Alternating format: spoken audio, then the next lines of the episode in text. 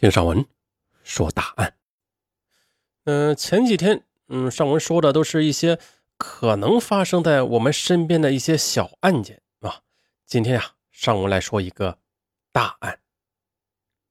有些人他为了钱，什么可怕的事情都能做出来。更可悲的是，这些人他还不敢和比他强的人对抗，因为强的人他们对付不了，他们坑害的是穷人，是比他们要弱的人。上文今天说的就是一个著名的电影原型，也是所谓的弱者杀弱者的典型。潘申宝、徐桂银打点子团伙共同杀死一百多人啊，经确认的为五十二人。那杀这么多人嗯，干啥呢？自然是诈骗煤矿了。嗯，咱们再说一下这个打点子，有些听友啊可能不明白，这打点子是流传在矿井上的一句俗语，实际上是在井下把人打死，再制造塌方冒顶的事故假现象，最后有人再出来冒充死者的亲属，向矿主骗领死亡赔偿金的犯罪行为。而故事中的这个团伙呢，他们就是通过这个打点子，一共杀死了一百多人。徐州是江苏省最大的煤矿基地，市内有很多大大小小的煤矿，这里的大煤矿基本都是国家所有的，管理比较正规，安全设施也比较完善，矿工多从本地招聘的，有正规的劳动合同，对矿工的身份也是认真核查，矿工下矿之前呢，要进行安全教育，下矿以后都有比较有经验的班长带队，负责监督和处理紧急情况。即使这样啊，徐州它也不可避免的有一些矿难出现，嗯，但是就全国来说，这并不算多。这些国有煤矿的矿工、嗯、总体还是比较安全的。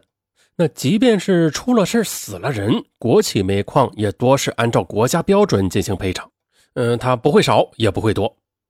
可惜的是，那一些个体的小煤矿那就完全不同了，这主要都是一些农村县城的有头有脸的人承包的，他们的目的就是为了赚钱。在徐州很多县城，这些人物的能量很大呀，他可以一手搞定各种安全监督部门，从而使得煤矿可以以最低程度投资安全设备。为什么呢？因为啊，这个安全设备和安全生产流程会阻碍私人矿主赚钱。再况且呢，这个煤矿承包每年都要缴纳巨额的钱款，所以说如果不能不顾一切挖煤，那似乎就要亏了。很多小煤矿几乎没有安全设施，安全生产呢也不存在，这样一来那自然就很可能出事了。一旦出了事，私人矿主就很头疼。那现在各级政府为了政绩，都不愿意看到矿难曝光的，尤其是一些死伤一两人的小事故，那最好尽量不要捅出来，那私下解决最好了，最后都是大事化小。所以啊，私人矿主多采用赔偿死难矿工家属的方式搞定，而家属拿了钱，那就必须同意立即火化，并且不许告状。其实啊，只要同意火化，那即便到时候家属反悔告状也没有用了，人都成了灰了，没了证据，你还怎么告呢？小煤矿危险性比较大，而且工作非常辛苦，所以家境比较好的矿工大多是不愿意去干的。所以小煤矿主要是以一些较高的工资来吸引一些穷困的工人，收入一般比大煤矿要高 百分之三十到百分之五十， 自然呢，这是冒着生命危险去做的。由于工人难找，私下煤矿对矿工身份基本是不问不问的，那招工的时候就登记一个名字，有时候连身份证也不看，反正啊，我这里是挖煤，你帮我把煤挖好就行了。所以呢，管理也是非常的混乱，一些未成年人还有智力障碍者，甚至、嗯、逃犯也混迹其中。总之啊，基本上是没有管理的。一九九八年十月的一天，徐州市下属乡镇的一个小煤矿突然炸了锅。只见一个叫潘申宝的陕西矿工正在呼天抢地的大哭着，他说自己的表弟被冒顶的石头给砸死了。矿上的工头急忙赶到井下，发现潘申宝的表弟真的已经死了，他头上是血肉模糊，脑浆都流了出来，在离他不远的地方就有一块沾着血迹的石头。工头赶快电话给矿主，矿主正在和朋友喝酒呢，得到消息以后也立即赶到了现场。此时潘申宝还在大哭，他身边还站着两个陕西老乡，都在激愤地打抱不平。可是矿主他刚看了一眼现场，就觉得有些不对劲儿。这个国有的煤矿技术员下海的矿主啊，那对煤矿生产是非常了解的。他先看了一下死者破裂的头颅啊，凹陷处很多，似乎不像是被一块石头一下子砸死的，倒像是被什么东西反复的砸了几次才砸成这样。而更蹊跷的是，这块石头看起来倒像是煤矿里的，但是啊，看不出死者的头顶上有石块新脱落的痕迹啊。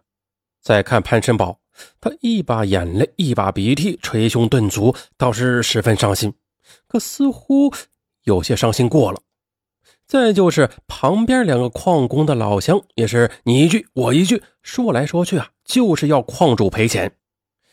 这又怪了，那矿主和煤矿农民打了几十年的交道了，他知道他们一般都是胆小怕事，只要事不关己，一律都是不闻不问。